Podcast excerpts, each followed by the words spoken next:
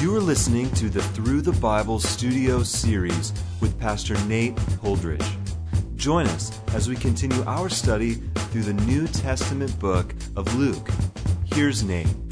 Now, here in Luke chapter 8, verse 22 and following, we're dealing with passages and stories that confront us with the authority of Christ, the power of Jesus, his unlimited ability through storms over the demonic realm, over sickness, and eventually even over death itself. And the key ingredient, obviously, in each one of these passages and elements is Jesus, his presence, his authority, and his power. And what we'll see from moment to moment is that tapping into or accessing the power of Christ comes by way of faith itself. And so here we have a section now of just discovering the personal ministry, the personal work of Christ. And I think in one sense we'll be encouraged by looking at the way in which the Lord wants to minister personally inside of our own lives. In verse 22, it says, "One day he got into a boat with his disciples, and he said to them, 'Let us go across to the other side of the lake.' So they set out, and as they sailed, he fell asleep. And a windstorm came down on the lake, and they were filled with water and were in danger. And they went and woke him, saying, 'Master, Master, we are perishing.' And he awoke and rebuked the wind and the raging waves, and they ceased, and there was a calm." Now, it's important, I think, to notice the word of Jesus to his disciples initially. He says, "Let us go across to the other side of the lake."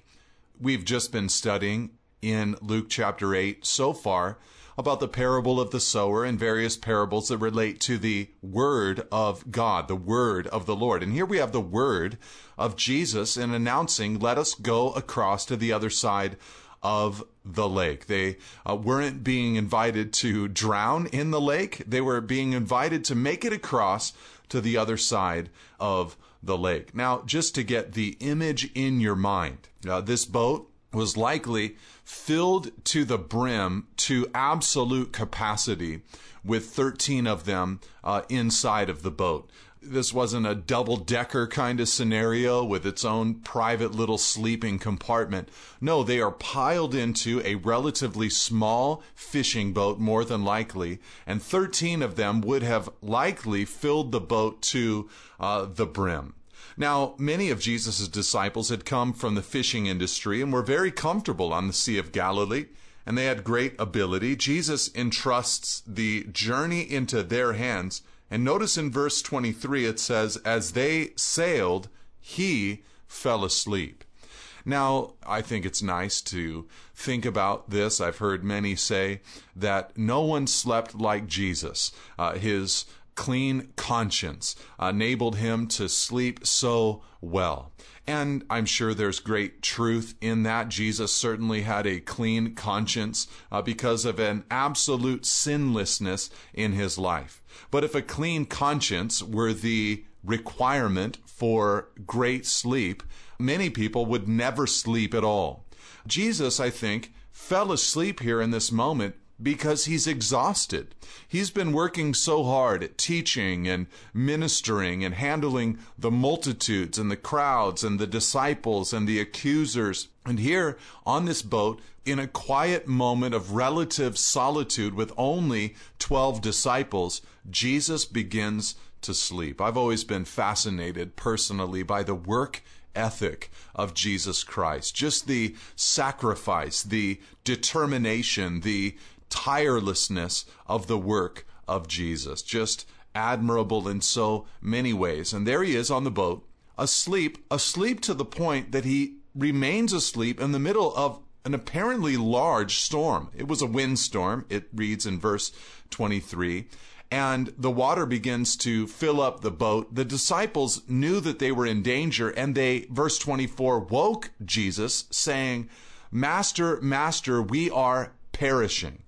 So they believe that they are at the point of death. And he awoke and rebuked the wind and the raging waves, and they ceased, and there was a calm. Now, it's possible that this storm was more than just a natural storm, but actually of demonic origin. At other times, Jesus would rebuke demons, and the same language or type of language is used when he rebuked the wind to describe his rebuke of the demonic realm. We know that there was power miraculously beyond simply just the calming of the wind, but the calm itself that came upon the waters appears to have been not just a residual calm, but an immediate miraculous calm that was brought upon the lake. And immediately afterwards, it says in verse 25, he said to them, "Where is your faith?" And they were afraid, and they marveled, saying to one another, "Who then is this, that he commands even winds and water, and they obey him?" Where is your faith? Where is your faith? What a question for Jesus to ask his disciples. Where is the presence of your reliance and your trust upon me? Where is your leaning upon me?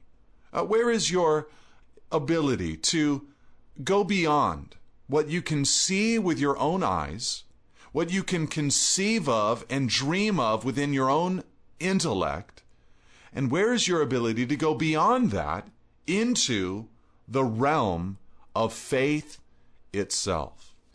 Now, on the one hand, as has been pointed out so many times, there was to be, I think, a faith in the word of Jesus. He had said, "Let us cross over to the other side."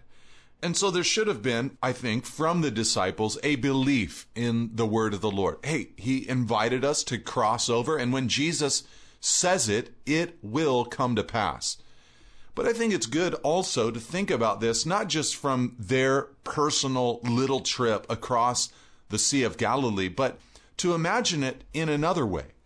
For them to be dreaming that this storm would lead to their demise and death out there on the open waters of the Sea of Galilee is basically biblically tantamount to them saying that there is a God who created the heavens and the earth, and when he created mankind and mankind chose rebellion and to fall into sin, this God then initiated a plan immediately of redemption, that he would send his only begotten Son, that God so loved the world that he sent his only Son, that whoever would believe in him would not perish but have everlasting life. But that in the middle of this rescue mission of the Son of God, God the Son, that this storm would potentially take him and them out of the picture, thereby ruining the redemptive plan of God to allow his Son to die on a cross for the sin of the entire world. In other words, what I'm trying to say is that there should have been faith that absolutely, positively, Jesus could not die at this point. His 3 years of preaching would not go down the drain. His kingdom would come, and the boat was not going to go down. In other words, because Jesus was in the boat would not sink. He had yet to go to the cross. His success was guaranteed. He had to complete his mission. But I just love the question, where is your faith? And I think the Lord has so often been faithful to ask this question of me. Where then is my faith? And am I a person who believes in the Lord, trusts the Lord, and will be willing to leave the realm of what my own mind can conceive of and enter into realms of faith and trust of the Lord that go beyond my own mind and my own intellect? I think in our modern era, we understand that Jesus said that he will build his church and the gates of hell will not prevail against it. But we see so many limiting factors, whether it's, the more base things like resources and finances and things like that, or the more supernatural things, the obvious push of the demonic realm against the church, ideologies that compete with the message of the gospel,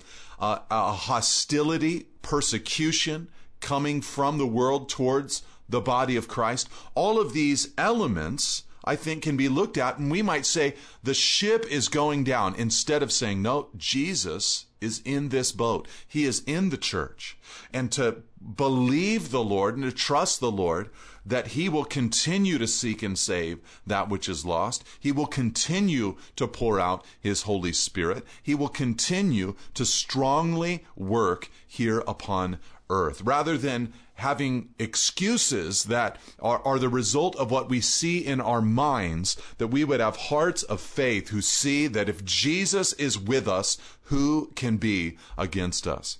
Now, the disciples were overwhelmed at all of this. They said, who is this? And he commands even winds and water, and they obey him. They're marveling at this point. And this question is going to be repeated and is the theme of the next chunk of the book of Luke. Herod is going to ask, who is this? Jesus is going to ask them, who do men say that I am? Who do you say that I am? And ultimately, the Father on the Mount of Transfiguration is going to say, this is my Son, my chosen one. And so they begin to ask, who then is this?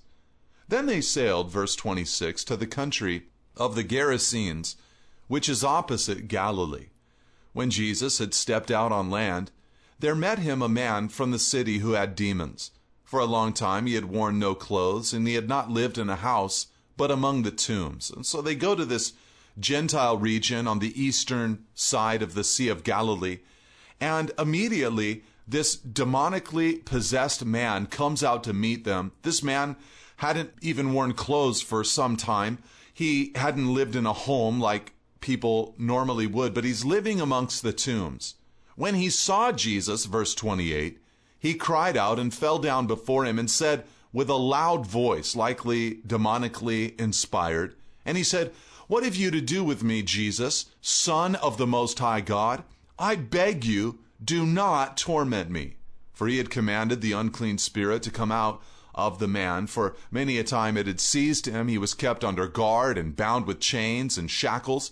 But he would break the bonds and be driven by the demon into the desert. Now, the question had just been asked by the disciples, who then is this? Here, the demons crying out from this demonically possessed man cry out and say, what have you to do with me, Jesus, Son of the Most High God? James says in James 2, verse 19, that even the demons believe and shudder. They had an understanding of who Jesus is, of who Jesus was. Now here, Jesus, immediately upon meeting this man, begins the process of casting the demons from this man's body. And we notice, of course, the grave situation that this man is in.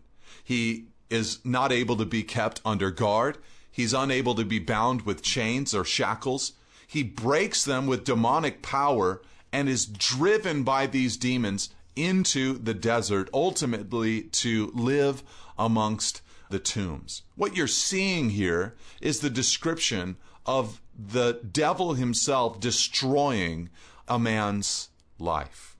Jesus then asked him, verse 30, what is your name? And he said, Legion, for, as Luke writes, many demons had entered him. Now, unfortunately, many people have read what Jesus had said at that moment and have come up with some kind of method for how to cast out a demon. And so what people will do is they will ask the name of the demon. Unfortunately, though, that's not a very biblically sound methodology to come up with. You don't see them in the book of Acts casting out demons in this kind of way. You don't see even Jesus doing it this way in other instances. And you don't see this kind of idea taught in any of the epistles. I don't think that Jesus at all is asking the demons, what is your name? It says Jesus then asked him, what is your name? I don't think that Jesus was talking to the demonic side of this man. I think what Jesus was doing was looking at a man and looking past the demonic realm that had so dominated him, so crushed his identity, had so consumed him so that he would say in response, not, his name given to him by his mother when he was a baby, but his name that had consumed him because of the demonic realm. And I look around in this world and I see so many people who identify themselves by a sin, or identify themselves by a career, or identify themselves by a practice of their lives. And something has so consumed them that their identity is now gone. I think Jesus looks in this man's eyes and is asking him, what was it that your parents used to call you when you were a little boy? What was it when you were still sweet and innocent, before whatever it was that occurred in your life that invited this kind of chaos into your life? What were you called? What was your name? Now, unfortunately, the demonic realm had so overwhelmed this man that the answer didn't come from him, but from them. The answer was legion, for many demons had entered him. Now, a Roman legion was 6,000 soldiers strong. Likely there were less demons inside of this man than that, although there will be 2,000 swine that will be influenced by this group of demons. But I just love the pattern of the Lord. He's beginning to draw out the humanness from this man's life. And they begged him, verse 31, not to command them to depart into the abyss. Now, at this point, we have to give ourselves a little bit of pause. The demons have already asked Jesus previously in the text not to torment them. And here they beg him not to command them to depart into the abyss. Now, in the book of Revelation, the abyss is spoken of more than in any other place. Specifically in Revelation 20, verse 1 through 3, it's the place following the second coming of Christ, which is very visible, bodily, and public, following the return of Jesus, once he commences his 1,000-year reign here on earth, ruling the nations with a rod of iron, it says that during that time, Satan is bound for a period of 1,000 years inside of the abyss. And so it appears that the demons here understand their future judgment, their future destiny. They say, don't torment us and don't throw us into the abyss. Now, in verse 32, it says a large herd of pigs was feeding there on the hillside, and they begged him to let them enter these. So he gave them permission. Then the demons came out of the man and entered the pigs, and the herd rushed down the steep bank into the lake and drowned. Now, this is a wild scene, don't you think? Here you have Jesus dealing with this demonically possessed man. We know from the other Gospels, from Matthew, that there were actually two men, one of them more and most prominently possessed by demons. That's why Mark and Luke focus their attention upon him primarily. But he's standing there before this man, and the demons beg, don't torment us, don't throw us into the abyss. And they see the swine and say, please let us enter into these pigs, which is just a fascinating thought that these, what I believe are disembodied spirits as a result of an angelic rebellion led by Satan himself, that these disembodied spirits want to enter into a body, and they're asking Jesus for permission to enter into these swine. Now, the wild thing to us is that Jesus then gives them permission. It says it there in verse 32. So he gave them permission. They promptly enter into the herd of pigs, rush down the bank into the lake, and drown. Now, this, I think, for many of us, creates a bit of a dilemma. I don't know that it needs to. For one, and this is possible, some argue that this herd of swine was actually an illegal industry that was actually ultimately selling these pigs in the nation of Israel. And so that would, of course, lead people that were under the covenant of the Old Testament to eat pig or to eat swine, which had been forbidden to them. They couldn't eat pork. So perhaps Jesus is sort of killing two birds with one stone, delivering the man, but also judging some kind of forbidden trafficking of pigs. I don't know that that's necessarily what is happening. I assume that we'll find out someday. But what we do understand is that the value system of God is that this man is of more value than what the other Gospels tell us was about 2,000 pigs. So we know that God loves man over livestock. But I think the thing to me that I love to take from this is that Jesus needs no justification. In other words, because he did it, there is justice in it. You know, he went to the cross. He died for the sin of the world. So what he says has justice and love bound up within it. And I think the mature mind will wrestle with the revealed word of Christ, but will also submit to its clear teaching, even if it violates their personal mindset, because if Jesus says it, there is justice within it. Now, when the herdsmen saw what had happened, verse 34, they fled and told it in the city and in the country. Then people went out to see what had happened, and they came to Jesus and found the man from whom the demons had gone, sitting at the feet of Jesus, clothed and in his right mind, and they were afraid. And those who had seen it told them how the demon-possessed man had been healed. Now, what we're seeing here, of course, is the power of Jesus, not simply to win a spiritual battle, and that should not be lost on us. I think sometimes we focus too quickly upon the swine instead of celebrating that Jesus here was disarming the authorities there and disarming this demonic realm and triumphing over them in this man's life. Jesus was winning the spiritual battle by obliterating these demons. Just a beautiful thing. But here you see the full restoration of what Jesus did in this man's life. The people come out and they see Jesus and they find the man.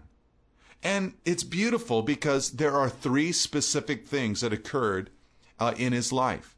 Number one, he is sitting at the feet of Jesus. This man simply takes the posture of a disciple. And one of the greatest things that you can do when you first come to the Lord is simply sit at the feet of Christ, hear his word, discover his teaching, learn from the Lord. Allow his word to saturate your mind and to renew your mind.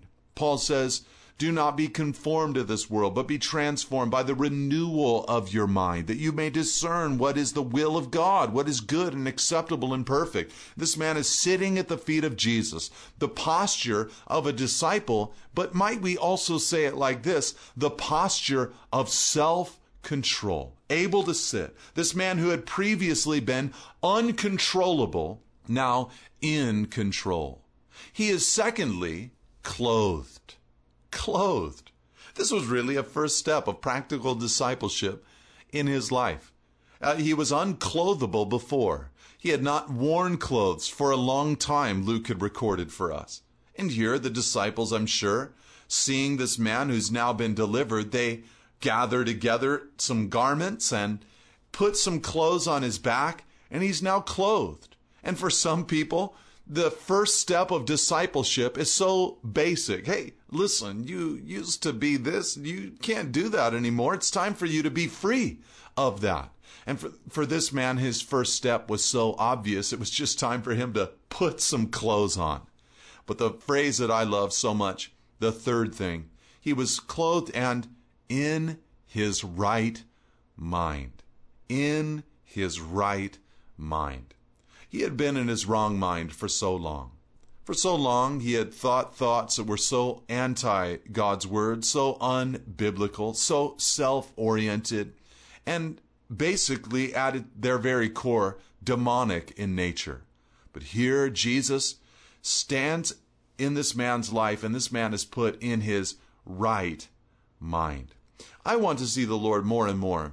As I walk with him, put me in my right mind. There are so many things that need to be washed from my mind, that I might see him clearly, that I might know the truth, that I might have the truth of God's word washing my mind and my heart.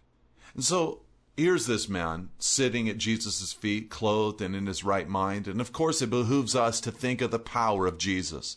Paul, in his Romans chapter 7 struggle of wanting to do right, but doing wrong, and wanting to refuse to do wrong, and actually ending up doing those things, said, "Oh, wretched man that I am, who will deliver me from this body of death?" That is indeed the right question to ask. We should not ask, what can deliver me? Or how can I deliver myself? What philosophy can deliver me? No, we should say, who will deliver me from this body of death? Paul said, "Thanks be to God through Jesus Christ, our Lord." It's Jesus who gives this brand of deliverance in a person's life, where we can be so delivered that we're sitting at the feet of Christ, clothed and in our right minds. I would venture to say that there are various things in your life that you might feel are unchainable, that you cannot stop yourself from doing. You might appear relatively tame, but you know within your heart that there are areas that are so unshackled, so unchained, so unruly. But the Lord looks in your life. And if you walk with the Lord and continue to bring yourself to Him daily, to surrender your body to Him as a living sacrifice, when you go walk with the Lord and pray to the Lord and cry out to the Lord, you will more and more be brought into your right mind. Just this morning, I took a small group of men up into some of the local trails of a local hillside or mountainside forest kind of area in our community. And we walked, and we just gave the Lord just a small portion of the day, 15, 20, 25 minutes to pray and a few minutes to discuss what we sensed the Lord was speaking to our hearts. And the fascinating thing to me was that these men, in such a short period of time, had so many things that they sensed that God was speaking to them in that moment. And just 20 minutes of seeking the Lord in that kind of environment.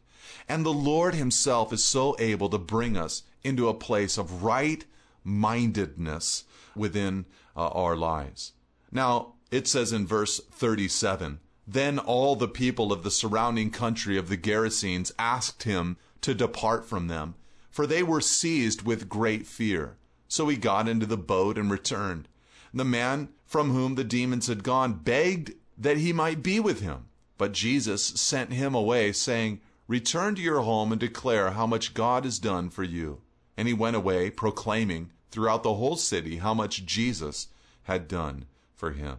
Now, the people there of the Gerasenes, they can't handle Jesus reorganizing their lives, reshuffling the furniture. And so they say, "Can you just leave?" And then the interesting thing that happens is that the man himself begs Jesus to go with him. And Jesus refuses, which is fascinating because the demons begged that He would not torment them or throw them in the abyss, and that He might allow them to go to the demons, and Jesus gives them permission. These people beg that Jesus would leave, and Jesus says, "Okay." But here a disciple, a brand new convert, begs to go with Jesus, and He says no. "Instead, go home and declare how much God has done for you." I think that this was Jesus giving a preemptive strike for the gospel in that region. They would be well prepared to hear the full gospel story once the church began to spread into their region after the Holy Spirit was poured out in the early days of the book of Acts, after Jesus ascended to the right hand of the Father. But what a beautiful thing. Go and declare how much God has done for you. There are a lot of ways to share our faith. There are a lot of ways for us to communicate the gospel. One way is for us to simply declare how much God has done for us. God bless you, and amen. Thank you for listening. For additional resources and teachings, or to contact us, please visit us at nateholdridge.com.